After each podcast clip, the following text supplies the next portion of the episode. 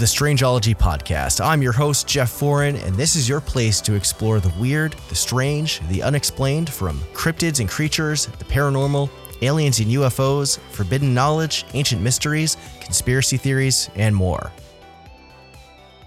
All right, I'm back again. I hope everybody enjoyed my last episode on the Jersey Devil. That one was a lot of fun to research and do. I'd been wanting to do it forever, so finally checked that one off the list. I was trying to finish up today's episode to release last week, but I got sidetracked with a different project for a minute on top of balancing snow days and sick days from school, no sleep, and everything in between. But we're still out here doing the thing. Just a couple quick announcements and shout outs before I get started with the episode today. If you run over to my merch shop on Etsy, you'll find some new stuff there. I had several people asking me over the past year or so when I was going to be putting up listings for drink tumblers. So now I have these awesome 20 ounce stainless steel tumblers. If you enjoy drinking coffee while reading about cryptids and all the strange and unexplained things out there, or just throw in your favorite beverage, whatever. and of course, uh, I had mentioned that I'd been working on a Canadian cryptids, Homeland cryptids map and designs for that in my last episode. But this past week, I decided to go back to the USA and make a new home state cryptid design for West Virginia, since that state has millions of cryptids. So this one is for the Snarly which is West Virginia's phantom black dog slash hellhound type of cryptid, and you can check that out on my shop now. The link is in the show notes. Also, beyond supporting Strangeology with buying shirts and stickers and all that kind of stuff, if you want another way to support the show, you can sign up to become a member of my Patreon at patreon.com forward slash strangeology. It's super easy to find, and I've got a bunch of benefits split up between six tiers. You can get shout outs as a member, early access to episodes, access to members only episode extensions, the Strangeology Beyond portion of the show, merch discounts, exclusive merch, ad free episodes, and more. And speaking of shout outs, I would like to welcome some new members to the Patreon today. We've got Carlos B, Robin Hood, and Son of the Wolf. So thank you all for signing up and supporting the show.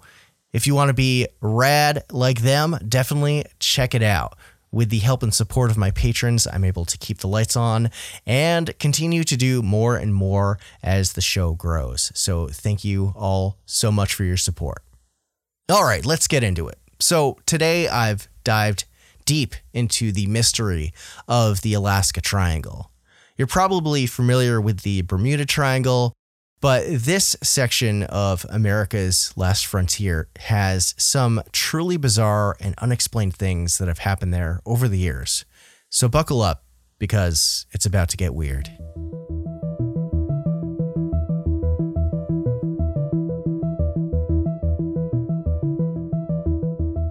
So, there are a lot of different types of stories about the Alaska Triangle, which I'm going to split up into sections, kind of like how I've done with my New England Oddities episodes. And who knows, this might be a jumping off point for revisiting some of these topics in the future and going back and doing even deeper dives and research onto them because I've found here that it's just, there's so many strange stories and weirdness that's found in the Alaska Triangle and kind of Alaska in general, really.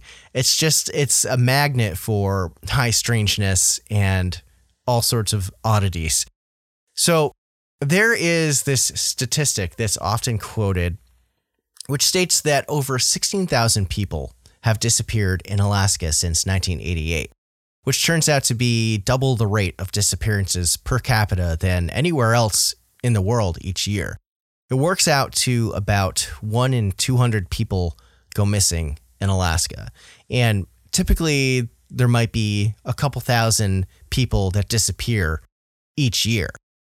Now, according to an LA Times article that I found, over the last 50 to 60 years or so, there's actually been over 60,000 people that have gone missing in Alaska. These are alarming statistics for sure, but to give it a little context, most of these cases do wind up being solved. A large number of cases, as it turns out, happen to involve child runaway cases or people were just eventually found after they wandered off and nothing bad happened to them. Now, this number is around 44,000 people, which is what leaves the 16,000 number of missing people, which has kind of been sensationalized into clickbait, unfortunately, it seems. Most of that number of missing people have never been found and are presumed dead from natural causes or suicide. And currently, the Missing Persons Clearinghouse website for Alaska states that the number of active missing persons cases are over 1,300 people as of March 2023. Regardless of the statistic, a lot of people do go missing there, and Alaska is mostly untamed wilderness. So I imagine if you want to disappear there, it would be pretty easy. I mean, the state is double the size of Texas, and it's full of mountains and forests. And I would imagine that it would be really easy to disappear there. But there are a lot of cases that seem to boggle the mind as to how a person goes missing and is never found, depending on the circumstances. Now, the triangle encompasses a massive area of the eastern part of the state and even goes into the Yukon in Canada a little bit. To get an idea of where it is, the southernmost point is considered to be Juneau, Alaska's capital city. The midpoint is Anchorage, Alaska's largest city, and its northernmost point is the town of Utqiagvik, which is formerly known as Barrow. And that is actually also the northernmost town in the United States, and also where one of the creepiest vampire movies I've ever watched took place. Uh, I think it was 30, 30 Days of Night or something like that. Totally uh, worth the watch if you like those types of movies. Altogether, though, this area encompasses 32,000 square miles. And that's a lot of space for something weird to happen. So, for years, this part of Alaska has been plagued with unexplained disappearances of people and aircraft, boats. There's been paranormal phenomena, stories of interdimensional beings like Fae folk, cryptid sightings, along with tons of UFO activity, making it one of the biggest UFO hotspots in the world, actually. And there's even theories of there being portals and energy vortices. So let's just get into some of these stories. So, like I just said, many consider this area to be one of the vile vortices of the world, which there are a few. These are places like the Bermuda Triangle in the Caribbean, the Devil's Triangle in the Sea of Japan, but it's considered to be far more dangerous. And of course, there's other spots around the world too, like the Bridgewater Triangle I covered early on the show, as well as the Bennington Triangle, Sedona, Arizona, even like Skinwalker Ranch, I think is considered to have some kind of energy vortex going on out there. And these are all window areas where paranormal activity and high strangeness seems to occur frequently. And with the Alaska Triangle, it seems like the energy grid of the Earth kind of lines up really well with where all these events and incidents take place. It's pretty interesting.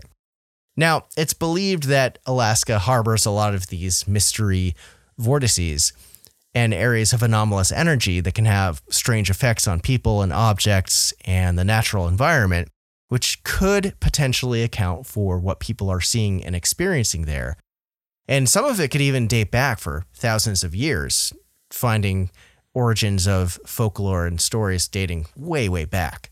Now, during my research, I've found that there's an area around Mount Hayes, which is a remote peak kind of in between Anchorage and Fairbanks, that's considered to be an area of high strangeness. And this is within the Alaska mountain range. There's, I think, about like six or seven different mountain ranges, and it kind of cuts right through the middle of the state.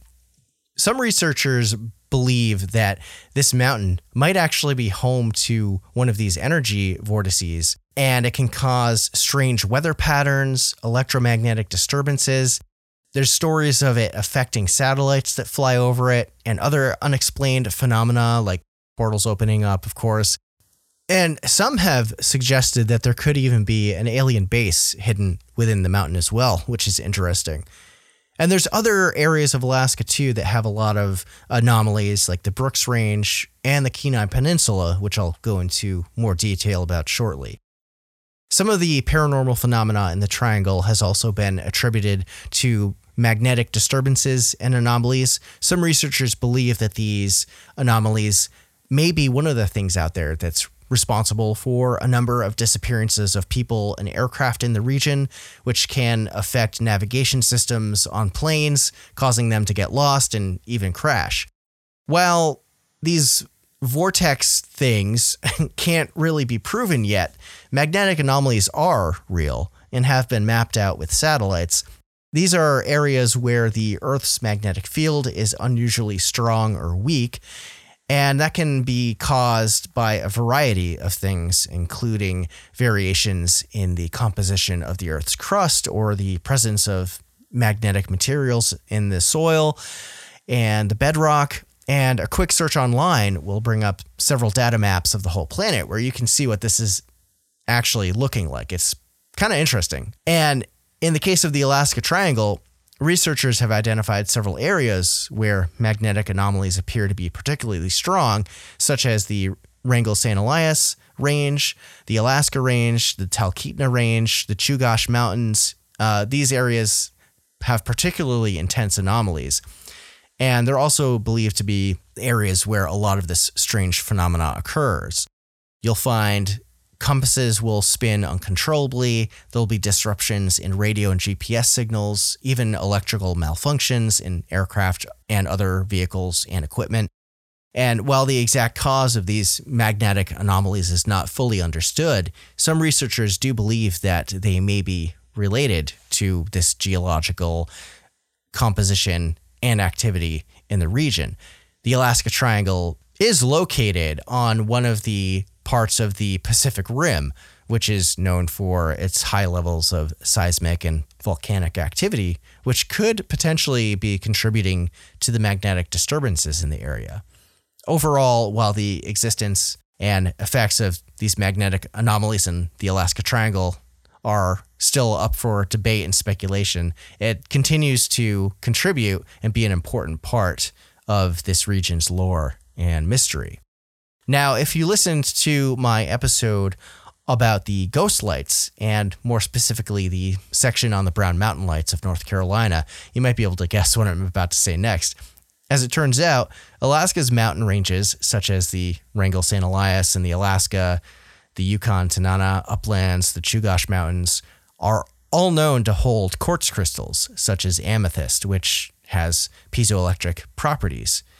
Piezoelectricity is this electric charge which accumulates in crystalline structures in certain solids like crystal, ceramics, and biological matter in a response to a mechanical stress. It's basically a result from pressure or heat, which turns this mechanical energy into electric energy. This phenomena has been theorized to be behind the famous Brown Mountain Lights in North Carolina and could create something that's like similar to ball lightning that comes out of the ground and just floats around for a while.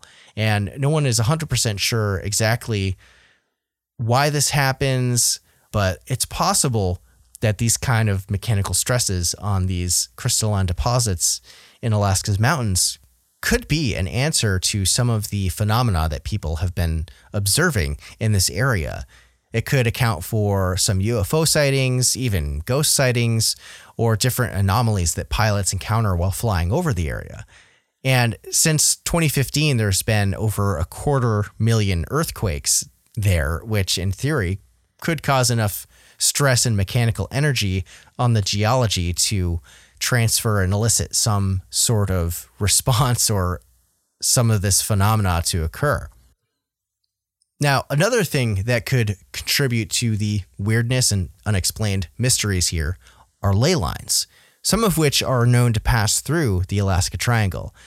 And the intersection of these lines are theorized to demarcate Earth energies and energy vortices and are locations where high strangeness is said to occur, such as people disappearing, the opening of portals, places that are UFO hotspots and for other paranormal and supernatural phenomena. Typically, ley lines are drawn between historical structures or sacred sites or even prominent landmarks, which were thought to be recognized by ancient cultures, which is why many ancient megalithic sites have been constructed along them, so the theory says, and many seem to be in alignment with one another. Now, Denali National Park, which is home to Mount McKinley, is said to be the location of the crossing of some major ley lines in the area. And one of these major ley lines goes from Peru all the way to Alaska. And it's actually considered one of the longest single ley lines on the planet, which is super interesting. Now, ley lines are probably going to be a subject that I'm going to have to do for like a whole episode by itself because there's a lot more information out there that I can fit into this episode. so, I think next we're going to we're going to transition to stories about cryptids and folkloric creatures within Alaska and its infamous triangle. So there's a bunch of cryptids and creatures here, and uh, a few of them, most of them, really would absolutely mess you up if you you ran into them.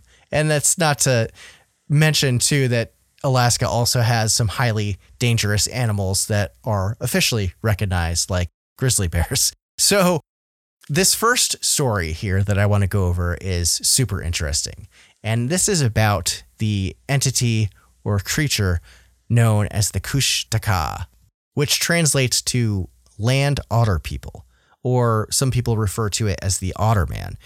This story comes from the folklore of the Tlingit and Haida tribes of southeast Alaska, where the Kushtaka is a prominent figure. According to their stories, it's said to be a shapeshifting creature that can take the form of an otter or a human, more specifically, the form of a loved one of the person encountering this creature. But you'll find that it's most often depicted in art as a anthropomorphized otter, which I suppose looks far more interesting than just drawing a person. Some people believe that the Kushtaka is a spirit or guardian of the forests and waters of Alaska, while others believe that it's a malevolent creature that preys on humans. It seems to have a kind of light side and a dark side. According to legend, the Kushtaka is said to be capable of great kindness or great cruelty. On one hand, it's said to rescue sailors or travelers that are in trouble. On the other hand, it's also known to have evil intent towards these people. I guess it's however it's feeling that day. Maybe it got up on the wrong side of the bed or something like that. The folklore states that the Kushtaka will lure people in by mimicking the cries of a baby or the screams of a drowning person. Usually it draws concerned people towards the water who are looking to help. And from there, it might turn an unsuspecting human into another Kushtaka, or it may play the villain and attack a person by dragging them into the water and drowning them, or just gutting them on the spot. It's kind of brutal. Now, the Tlingit people say that dogs are able to ward off these creatures, and that even if they're in human form, a dog can sniff them out. It's said that the Kushtaka's other weaknesses are copper, perhaps because of supposed metaphysical and electrical properties that it has, along with fire, which of course can burn them, and nobody wants to get burned. And then they can also be deterred by urine. And according to Charlie Sheen, stick with me here, the Kushtaka is also afraid of him, according to a 2013 quote where he went to Alaska with a crew of people looking for it and came up empty handed. And he was quoted as saying, It obviously knew our group was far too skilled to be snowed in this fashion, so it stayed hidden away like a sissy. I never thought I'd be quoting Charlie Sheen on this podcast, but here we are. so, in the end, the Kushtaka is a fascinating story, a fascinating legend of this creature that has captured the imagination of many people over generations. At its core, The Kushtaka is a shape-shifting trickster spirit that embodies the duality of human nature, both light and dark, playful and dangerous, and it remains an important piece of folklore for Native Alaskans. Now, the next one I'm going to go over here is the Qalupalik. This is an aquatic cryptid type creature from Inuit mythology that's very similar to a mermaid, but it's downright ugly. It's said to live in the waters around the Arctic, from Alaska as well as into Canada and as far as Greenland. It's described as a humanoid creature with green, scaly skin and long hair, webbed hands and feet, and long claws, and it wears a long coat made of animal skins. Some have described them as having fins that protrude from their heads, torsos, and backs. And perhaps more disturbing is that they carry with them something called an amautik, which was an article of clothing, kind of like a sling that Inuit women would wear to strap their babies to their backs. And according to the legend, the Qalupalik preys primarily on children and uses these amautiks to put them in while they snatch up the kids. They seem to target these kids who wander too far off from their parents or get too close to water. And those long fingernail claws that it has, that I mentioned earlier, aids the Qalupalik into easily grasping children, almost locking them up in a cage so they can throw them on their backs and swim away. So, according to the legend, how do you know if one of these things is nearby trying to ruin your day? Well, the primary way to know if one of these things is near is if you hear humming that seems to be originating from the water. The humming is meant to entice children to come near to the shore so that this creature can make its move. But perhaps more disturbing is that they're also said to be able to draw people to them, even if you're not near the water's edge.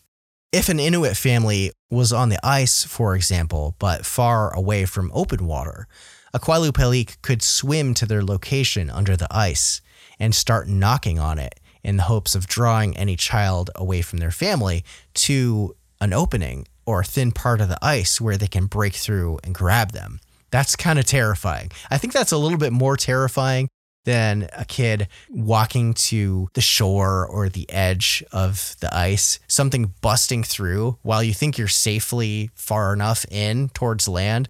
Like that's pretty scary, I think. Now, what happens to these children? Some legends say that they're taken to a cave and put under a kind of sleeping spell. But the more unnerving part of the story that I found is that the children often become a meal for these creatures, and their youthful energy is consumed, and it grants the Qalupalik a kind of immortality. However, they have to keep consuming in order to remain that way. It's thought that stories of the Qalupalik were often used as a cautionary tale to teach children the importance of listening to their parents and staying away from dangerous areas like open water or thin ice where they could easily drown. And what better way to teach that lesson than with stories of an absolutely terrifying sea monster that can come and snatch you up almost any time if you're not careful? Seems like a pretty uh, effective way to teach these children a lesson Okay, so the next legend that I want to talk about here, and it's a legend that can be found all over North America, and even similar legends can be found all over the world.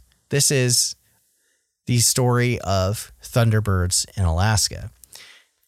Legends of these creatures go back millennia and can be found originating in the folklore of many Native American and First Nations peoples, Alaska is one of the places that many people have said to have witnessed these massive and legendary birds. Thunderbirds are sometimes described as being condor like or even eagle like with black feathers, except for a ring of white around their necks. The biggest distinction between a thunderbird and birds we recognize as real is that they are huge with unbelievably enormous wingspans and the strength, at least to pick up a human child or small adult and carry them off. There was that infamous case in Illinois back in the 70s where this gigantic bird actually picked a kid up off the ground and almost flew off with him. Now, written reports of these creatures can be found dating back to the late 1800s and early 1900s and are continuing into modern times.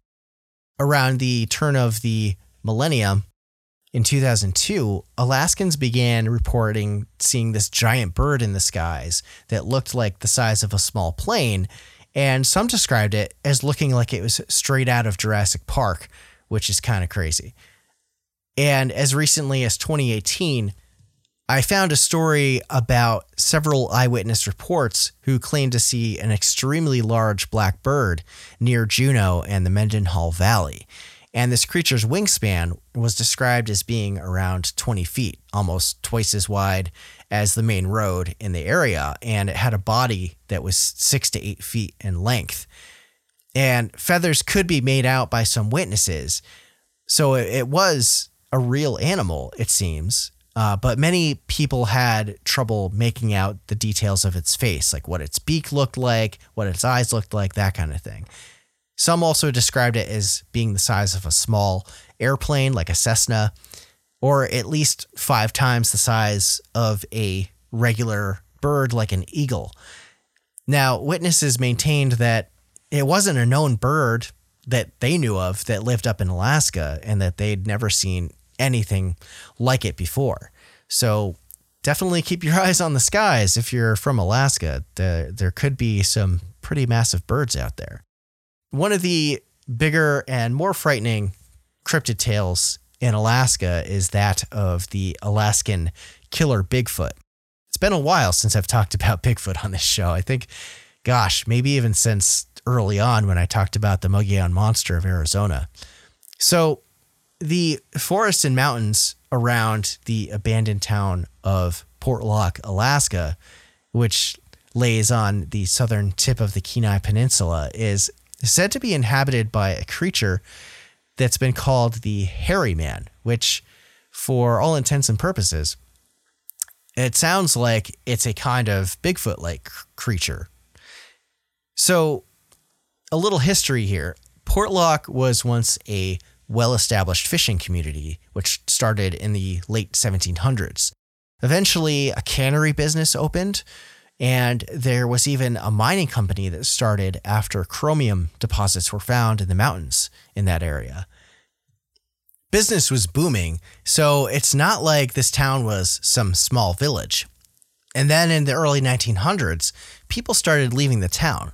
In 1905, it was reported that something out in the wilderness was spooking the local cannery workers, and they wound up leaving for an entire fishing season. Next year, they returned. However, they still reported something strange happening around the town.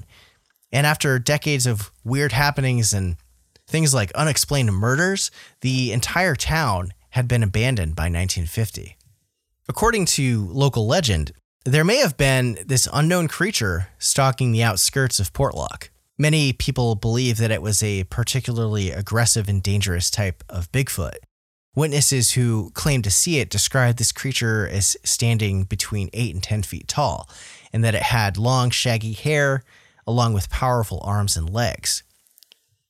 Some accounts suggested that the creature had a particularly foul odor, which is not uncommon with Bigfoot sightings, especially with accounts and stories of Florida's skunk ape, for example, and it was also said to be prone to making loud, howling vocalizations, which to me sounds like perhaps it could be a primate. The native Alutiiq people of the area knew of this creature and had a name for it, which was Nantinaq. The disappearances started in Portlock when miners and hunters would go off into the wilderness and they started not coming back, and people couldn't figure out why. One story involved a local man who was chopping wood one day, and he wasn't heard from for a while. And so his neighbors went out to investigate what was going on. Where was their neighbor? And they wound up finding his dead body. And as it turns out, when they checked out his body, they saw that he had been hit in the back of the head. Upon further examination of the body, it was determined that he was killed by this single blow to the back of his head, which seemed to be done with a force that was greater than something that a human being could do. Now, I suppose you could say there could have been a weapon involved, maybe a pipe or something like that that was discarded and never found. Serial killers and just random killers aren't exactly unusual to be around Alaska. So that is a possibility, but there is also the idea that perhaps a angry Bigfoot could have come in and just taken this guy out. Other reports from moose hunters told a story about finding these 18 inch long humanoid footprints while tracking a moose. It seems that the creature that these large tracks belong to was also tracking this moose. And eventually it led the hunters to a site of this violent and bloody struggle that happened between the moose that they were tracking and whatever this other large creature was. And despite the gruesome scene, they apparently found no body of the moose. It seems like it was dragged off or carried off by something much larger than it was, which is pretty wild. Maybe a bear could do it, but I don't know. 18 inch footprints that look humanoid doesn't sound like a bear to me. Now, in the 1930s, another town resident named Tom Larson was also chopping wood one day near the water's edge, and he saw across the way something that was large and hairy standing on the beach. He went to go grab his rifle and then ran back to the beach where he was chopping wood. And this creature was apparently still there, just staring at him for a time until it decided to walk off and disappear back into the bush. So that's a pretty startling story. A little uneventful, but still, it seems that like people were seeing something around Port Portlock. And I've got to wonder if it was real, if these stories were true, if it's still out there. So, over the years, it turns out that around three dozen people had been found murdered or had gone missing under mysterious circumstances in Portlock. The final straw, it seems, was when in 1949 a local trapper went out into the wilderness to check his traps. And as he arrived to one of them, he was bending over, and something came up from behind him suddenly and began to beat on him wildly. He didn't get a great look at what this thing was that was pummeling him, but whatever it was definitely was not a bear. It didn't bite, didn't have any claws that it was trying to tear him to shreds with. The man's sled dogs managed to actually chase off the creature somehow, and he was able to muster enough strength to get back on his sled to travel back to town. However, the man had severe internal injuries and succumbed to them shortly after arriving to the local doctor. And after this point, it seems that the townspeople had enough and kind of left Portlock en masse, completely abandoning the town. Many of them were said to have relocated to Port Graham or Nanwalek on the other side of the peninsula, which is not all that far as the crow flies, maybe 10 to 15 miles. But despite numerous reports and sightings, Ultimately, there's been no definitive proof that this Alaskan killer Bigfoot is real. And skeptics argue that the creature was likely a misidentification of known animals or simply a product of local folklore and mythmaking. Others have said that disappearances or strange murders may have just been people getting lost, getting attacked by animals, or perhaps there was a serial killer among them. And some say that the local population just left the area over time in search of greener pastures and leaving the place a ghost town. Perhaps the fishing business dried up and and people needed to find a way to make their living. So, in the end, this is probably one of the bigger cryptid stories in Alaska, and it definitely remains a popular topic of discussion and speculation among the Bigfoot community. So, definitely a really interesting story. And it seems like there's probably a lot more to it. So, might be a topic to revisit at some point in the future. Now, if you are into missing 411 or just general missing people reports, sometimes I'll touch on some cases on the show here and there. In Alaska, the Triangle is no stranger to cases of missing people. I'm going to go over a couple of the bigger cases that still remain unexplained to this day. So, this first one here that I've got involved some relatively high profile members of the United States Congress that went missing over the triangle. So, on October 16th, 1972, the majority leader of the House at the time, a man named Hale Boggs of Louisiana, who also interestingly served on the Warren Commission for the assassination of JFK, that whole investigation, along with Alaska Representative Nick Begich, along with pilot Don Johns, whose small airline company he called Pan Alaska Airways, and Begich's aide, Russell Brown, disappeared without a trace while they flew through the triangle. They were en route to Juneau from Anchorage in Johns' twin engine 1959 Cessna 310C, heading to a fundraiser for Begich's upcoming reelection in November of that year.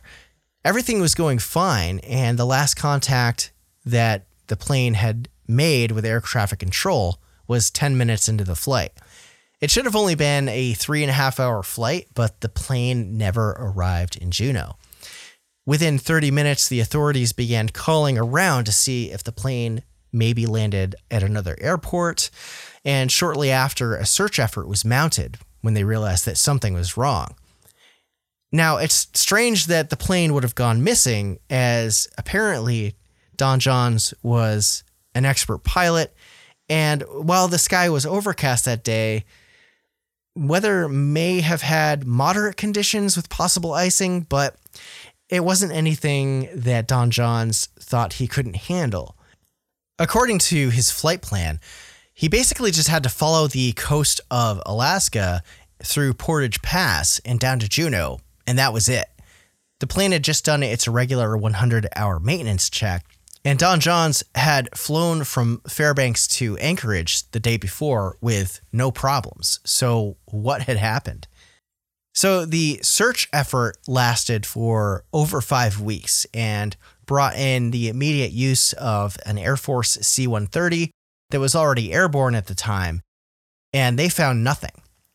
They even employed the use of an SR 71, which was pretty interesting. Why use a spy plane for that, I wonder? Uh, kind of interesting. And in the end, hundreds of planes were called in to aid in the search effort. Dozens of ships were called in to search the waters up and down the coast, and hundreds of people were called in to search on the ground, and they found absolutely nothing. The search was called off on November 24th, and everyone on board that flight was declared dead by December 29th. Over the years, numerous theories and speculation has been put forward to explain the disappearance of this plane. Some have suggested that it was brought down by bad weather or icing, or perhaps nasty turbulence created by the weather conditions and the geography of the area, as there are many mountains and inlets which could have potentially worsened conditions. Others have pointed to the possibility of pilot error or mechanical failure. However, many have also suggested more sinister explanations such as foul play, sabotage, or even a cover up involving the US government and the FBI. One of the big theories is that a bomb had been planted on it and blew the plane up as a means to get rid of them for some reason. It's unclear exactly what that reason could be. As it turns out, before leaving, a flight service specialist who recorded Johns' flight plan gave him the weather, which wasn't going to be an issue apparently, and also confirmed that Johns had emergency survival gear on board as well as an emergency locator transmitter. However, during the investigation of the incident, the National Transportation Security Board, or NTSB for short, determined that the transmitter wasn't actually ever on board Johns' plane and it was actually back at his flight company headquarters back in Fairbanks. In addition to that, there was no survival gear present either. So perhaps he just forgot it and they ran into some really bad weather and crashed. But despite this extensive search effort involving all these military aircraft and ships and ground crews, no wreckage or bodies were ever found. However, it is said that it can be very difficult to find down planes. Because of the weather in Alaska, something could go down in a lake and then it could snow really fast and ice over, and you just never find any survivors or, or evidence of wreckage. Things could also go down and crash into craggy mountain peaks that are unreachable. So it's a little, you know, what what really happened here? It's a huge mystery. And it is somewhat unsurprising as planes go missing all the time in Alaska from what I've read. And it's such a massive place with all these mountains and forests and lakes and harsh and unforgiving wilderness. It's got to be not that hard to go missing and never be found. Even if you're in a plane and you'd think there'd be a, like a huge crash area where you'd see something, but it seems that Alaska's got some mysteries that it wants to hold on to.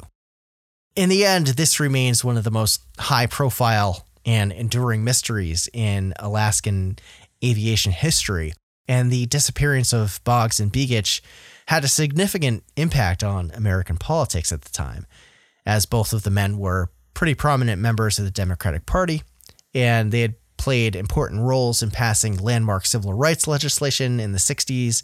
And as I mentioned, uh, Boggs was on the Warren Commission, which investigated the assassination of JFK. And to this day, despite occasional efforts to locate the wreckage and uncover new evidence, no definitive explanation for what happened to them has ever been found.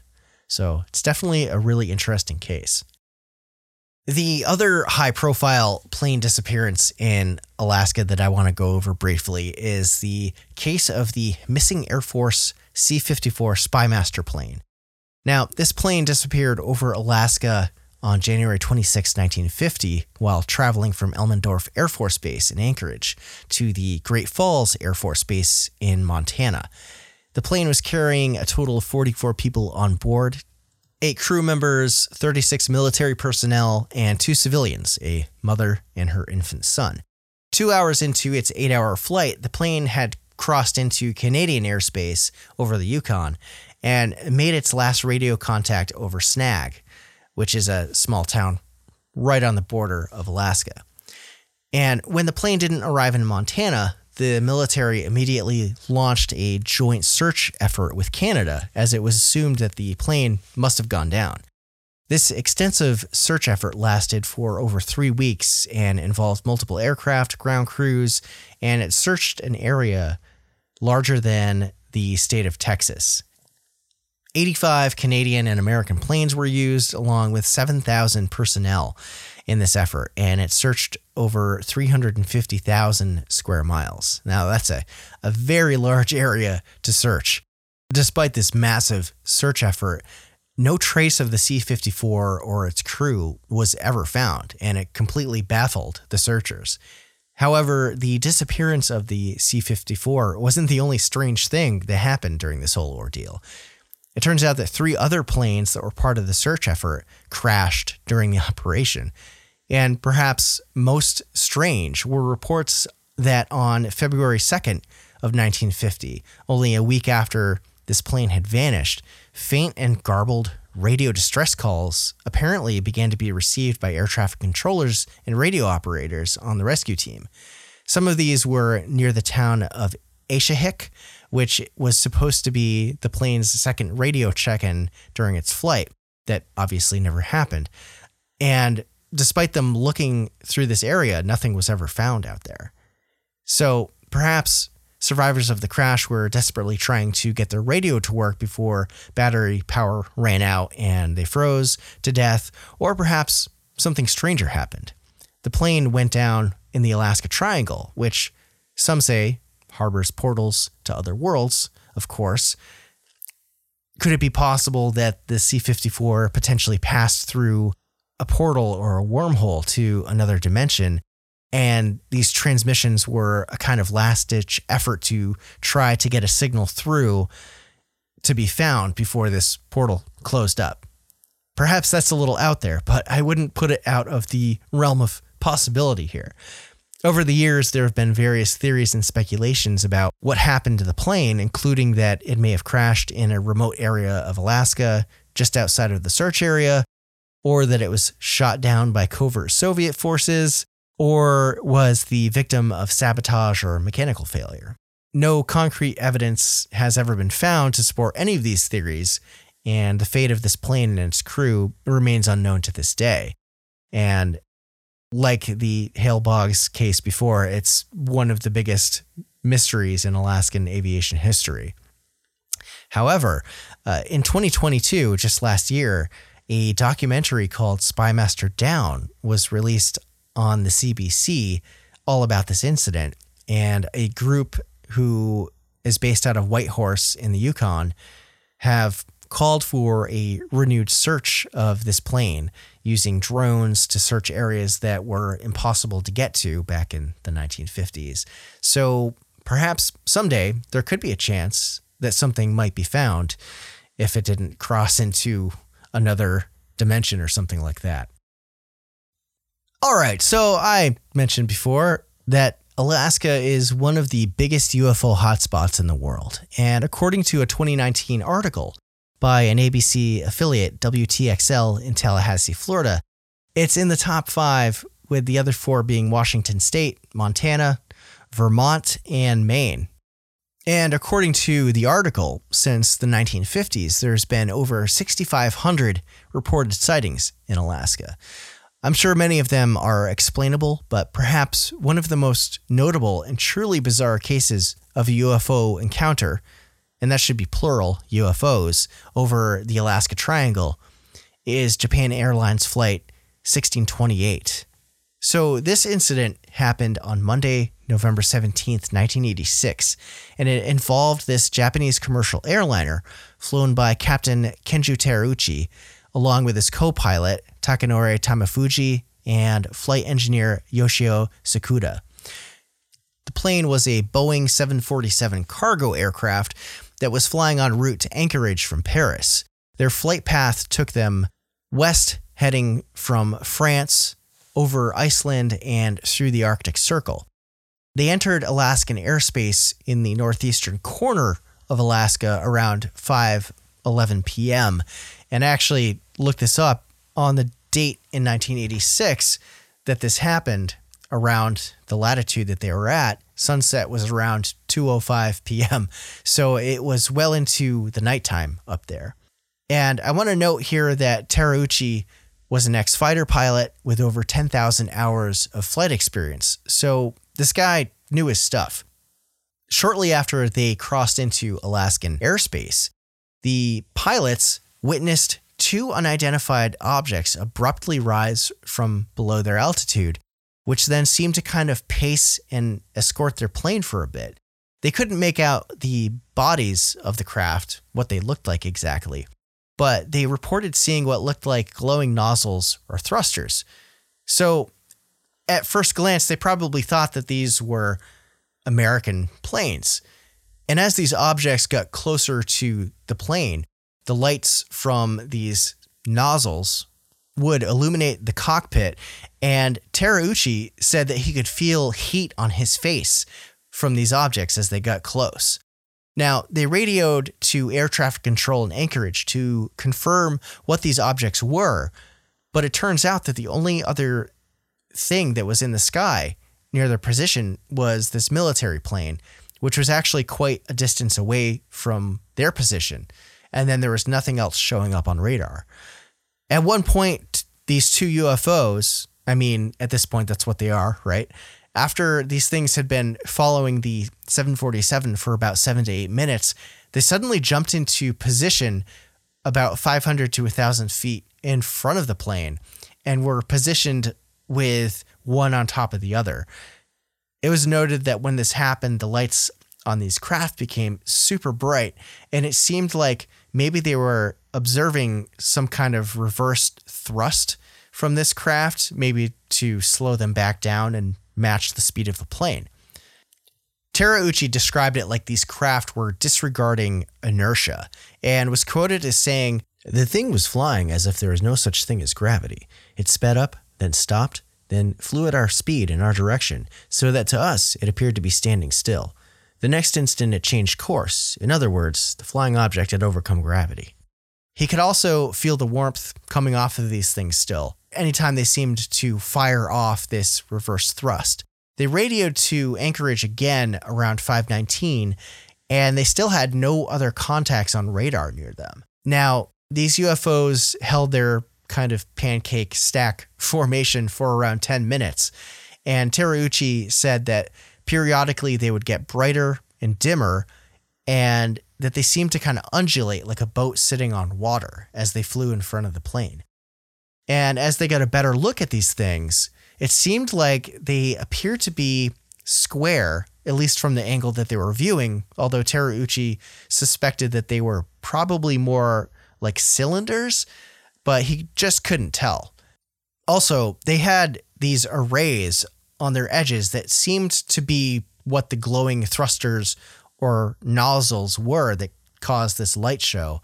And the middle of the objects had this dark strip in them, like there was no source of light. A few minutes later, these two objects just took off abruptly, headed in an easterly direction. And just as soon as those objects disappeared, Terauchi reported seeing this pale band of light that matched their altitude, speed, and direction, kind of headed towards them. Anchorage again reported nothing on their radar. However, Elmendorf's NORAD Regional Operations Control Center apparently reported a surge primary return. I'm not 100% clear on what that means. I tried looking it up, but I couldn't really find too much. So, if anybody out there knows what that terminology is referring to exactly, get in touch. But perhaps it was some kind of spike in a signal that they could read, but nothing was really showing up on radar still. At this point, the plane was approaching Fairbanks airspace, and the light from the city began to light up this new object. Terauchi reported that what was revealed was a massive spaceship. He called it a mothership that appeared to be double the size of an aircraft carrier. And based on artist interpretations, almost looked like a large sphere with this ring that jutted out around the middle of the object, kind of making it look like a planet like Saturn or an 80s pogo ball. Remember those? so this time, Terauchi radioed Fairbanks, but still nothing was showing up on radar. Anchorage then offered to have jets scrambled to intercept these objects, but Terauchi declined that offer. Shortly after this, as they began to approach Denali, they lost sight of the mothership and eventually made it safely to Anchorage by 6:20 p.m. After this incident, Terauchi stated that these objects were UFOs in the official FAA report about this and even gave an interview to a pair of journalists from a news outlet in Japan, which resulted in Japan Airlines revoking his piloting privileges and moving him to a desk job for several years. At the time, I think with pretty much all airlines, if pilots talked about UFOs, they would be grounded, likely due to concerns over being of sound mind to fly a plane, which is important, and that's a fair thing, I guess, but with experienced pilots who are otherwise rational, professional, and experienced individuals with thousands of hours flying planes, there's got to be some credence to some of these stories out there, right? It's interesting now to see how things have changed since the Tic Tac story dropped back in 2017. And eventually, Terauchi was reinstated and flew for a few more years until he retired. Now, of course, there's going to be skeptics and debunkers trying to rationally explain this case. One of the theories was that it may have been a test flight for a new stealth bomber that w- that they encountered, or that Terauchi was simply embellishing the story, and that any lights seen by him or his crew were not unusual, as his crew members didn't report any of the wild happenings that he did, and also that he referred to the ships as UFOs and motherships and spaceships, and that he believed that they were probably alien. So they think that because of that, that he was making it all up. I think that's kind of a cop out answer, but it's like, yes, there were lights, objects in the sky following this plane for over an hour. One of the objects was an order of several magnitudes larger than the plane. How the hell was it flying? And more importantly, why were none of these objects picked up on radar at two different air traffic controls? A lot of questions here. But this case remains one of the most famous UFO sightings in history, and it's definitely one of the cooler ones out there, in my opinion. And to end this segment, apparently, when asked why the UFOs were chasing the plane, Terauchi joked that since they were carrying a specialty wine from Paris as cargo, the aliens must have wanted to have some. okay, so speaking of alien and otherworldly encounters with non human intelligences, throughout the world, many cultures have legends of little people, or the Fae. Celtic folklore talks about entities like leprechauns, elves, the Dullahan, and even banshees. And then you've got Icelandic folklore talking about the hidden people, duendes in Spanish, Filipino, and Latin American folklore. I could go on. Most are described as living in liminal spaces, caves, forests, or even other dimensions. And overall, it seems there's a common thread with different stories and legends that say that these beings enjoy messing with humans. And of course, Alaska is a place that has very similar legends that come from the Inuit and Yupik peoples. These strange creatures are often collectively referred to as Inukin, among other variants that I don't dare try and pronounce.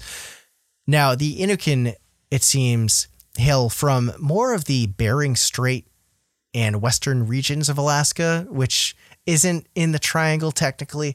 However, I wouldn't be surprised if I ever get a chance to do a deeper dive into this, that there could be stories within the specific area of the triangle.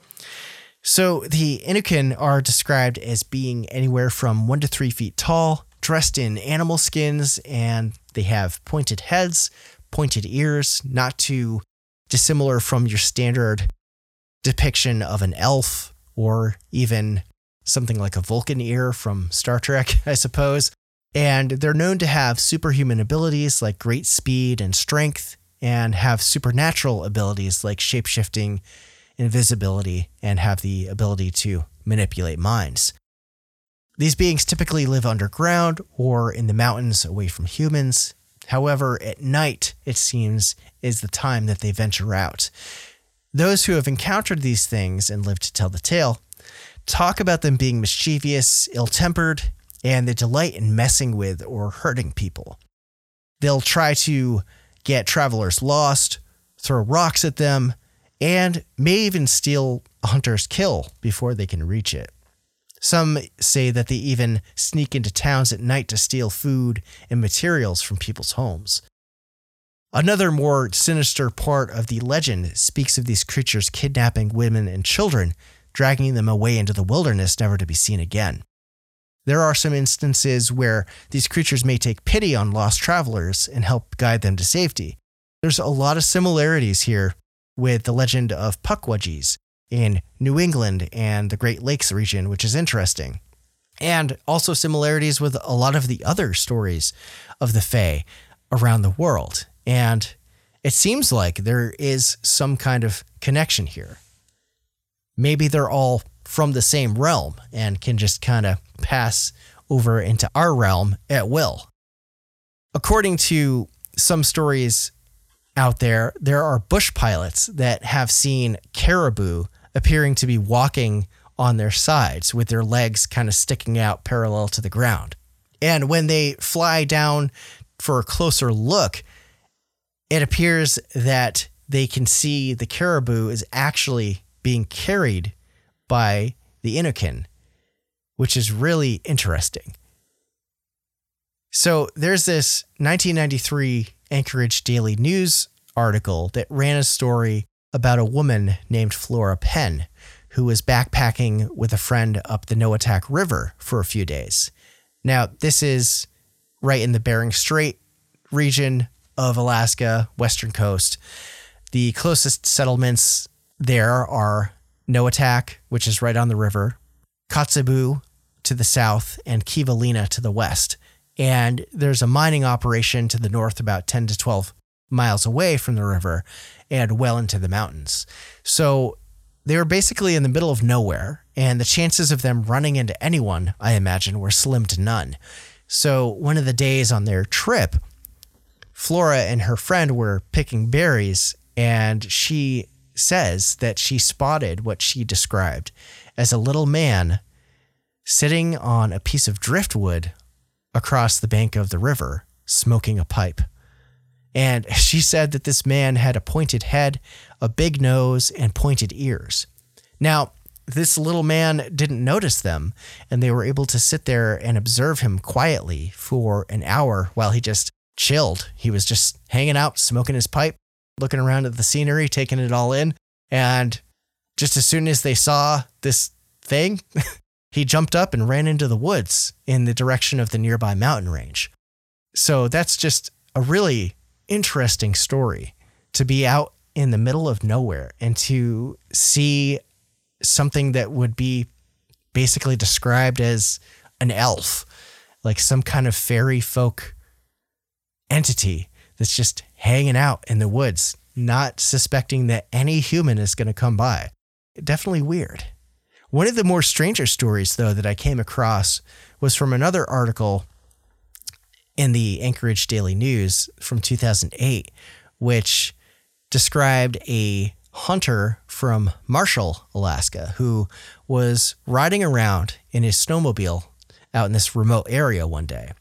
And he came upon this marsh and found a young boy sitting all alone in the middle of this marsh. He stopped his snow machine and he approached the boy because he was so far out. He's like miles away from the nearest town. And clearly, this kid was lost and in trouble. And as he got close, it seemed like this boy was in a kind of daze or a trance. And stranger still was that there was snow on the ground, but there were no tracks in the snow around this boy. So, how did he get there? And when he came to, he was visibly scared and upset and had no concept of time, but he wasn't tired, hungry, or thirsty. So it's like he seemed like he wasn't away from his home for too long, but there was no way he would have been able to get there because there were no footprints in the snow. It's like he was dropped out of the sky or he just blinked into existence.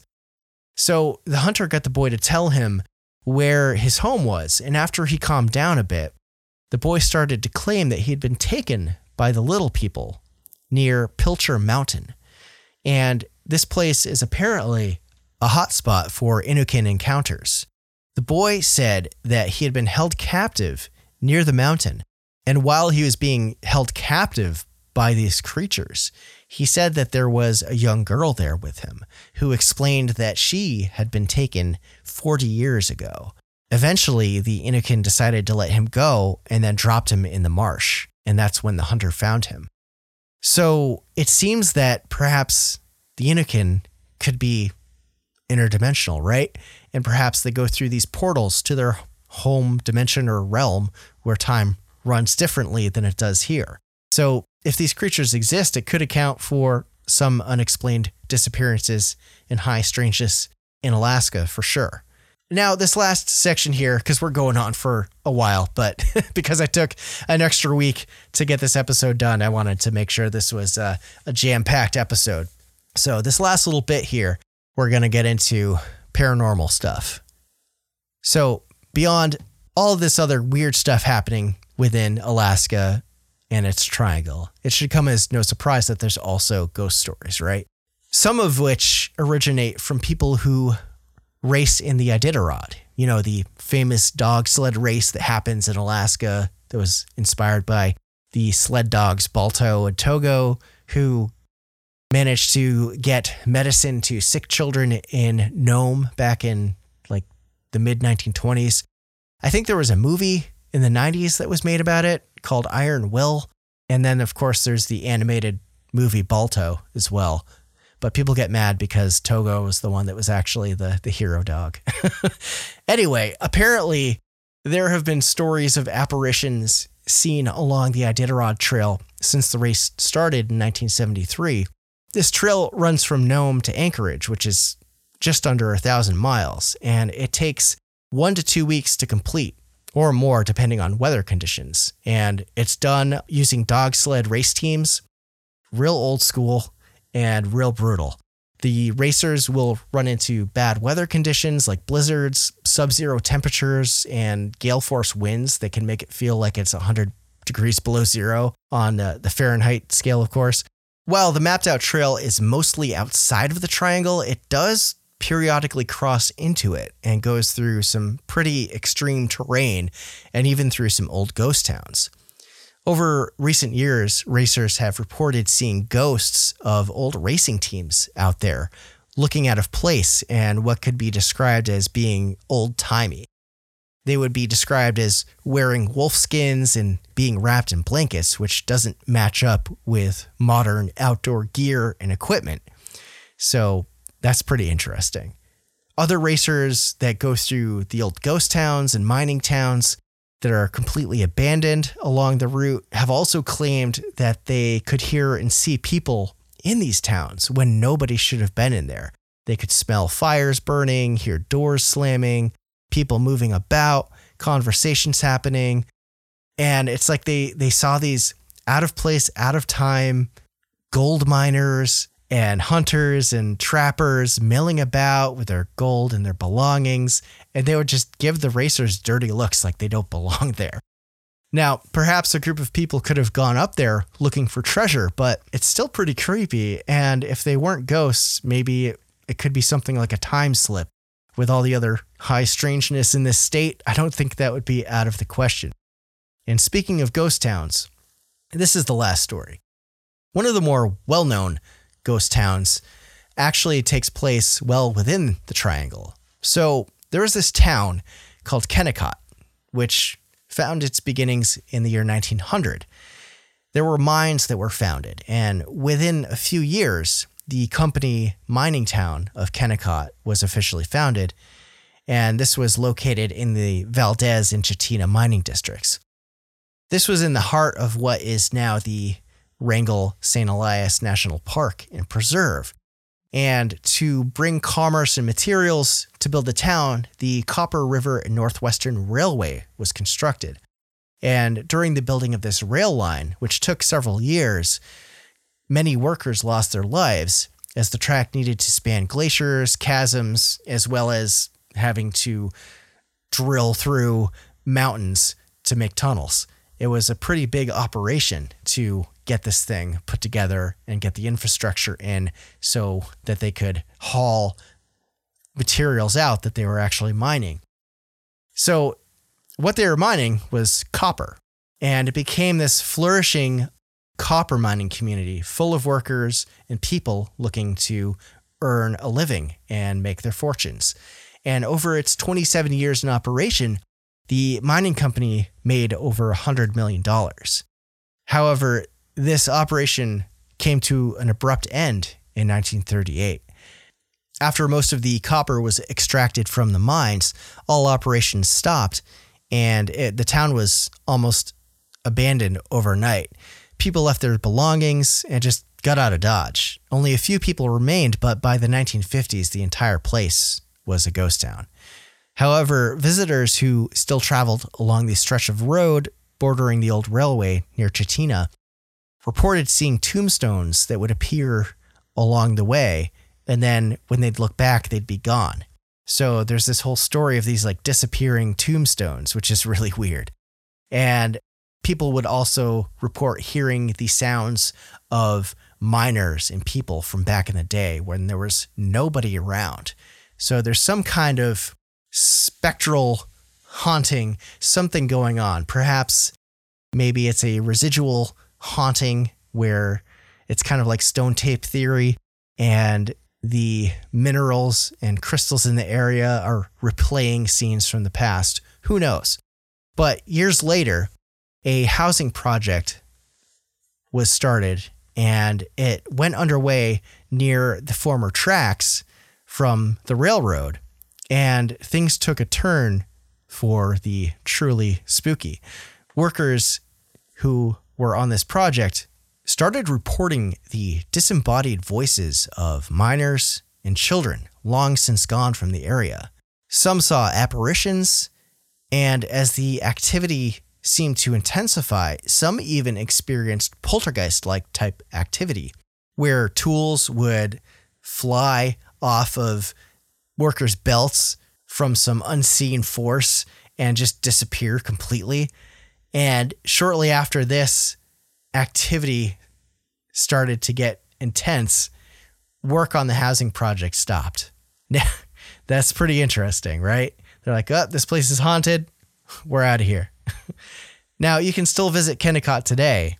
The mill building complex is there, but if you go, definitely watch out for anything out of the ordinary.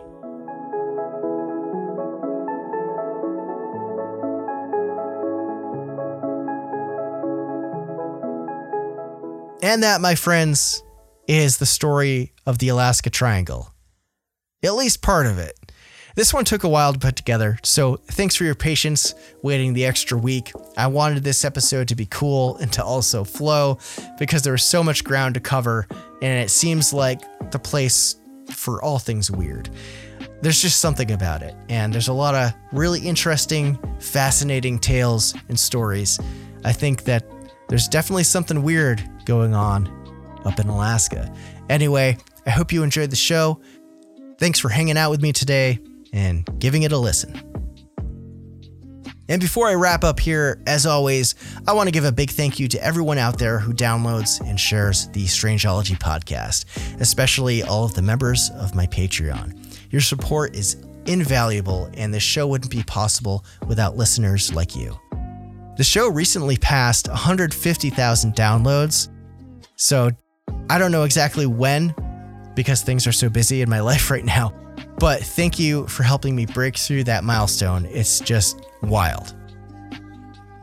To any advertisers or companies out there looking to collaborate with the Strangeology podcast or would like to be considered for an interview on the show, please send all business inquiries to info at strangeology.com. And if you haven't yet, make sure to give me a follow over on all of my social media accounts. You can find me on Instagram, Facebook, Twitter, TikTok, and YouTube. If you're looking for more content from me, definitely check out my YouTube channel as well as my Instagram and TikTok channels where I post some short form content. Definitely check that out. And also pay attention on Instagram, as that's where I host merch giveaways and it's been a minute since I've done one. And having recently hit the 150,000 download mark, I'm probably going to put one together real soon. And again, if you're looking for other ways to support the Strangeology podcast, you can check out my Patreon at patreon.com forward slash strangeology, or you can head over to my Etsy shop at strangeology.etsy.com where I've got all of my cryptid, alien, and Fortean gear available. You can find my designs on t shirts, hoodies, tank tops, stickers, prints, mugs, tumblers, enamel pins, and more. All right, I think that's all from me for now. I'm going to take a quick break, and when I come back for Strangeology Beyond, I'm going to dive deeper down the rabbit hole of high strangeness in Alaska. Patrons, stick with me and for everyone else, until the next time, take care of yourselves and each other, and keep it strange.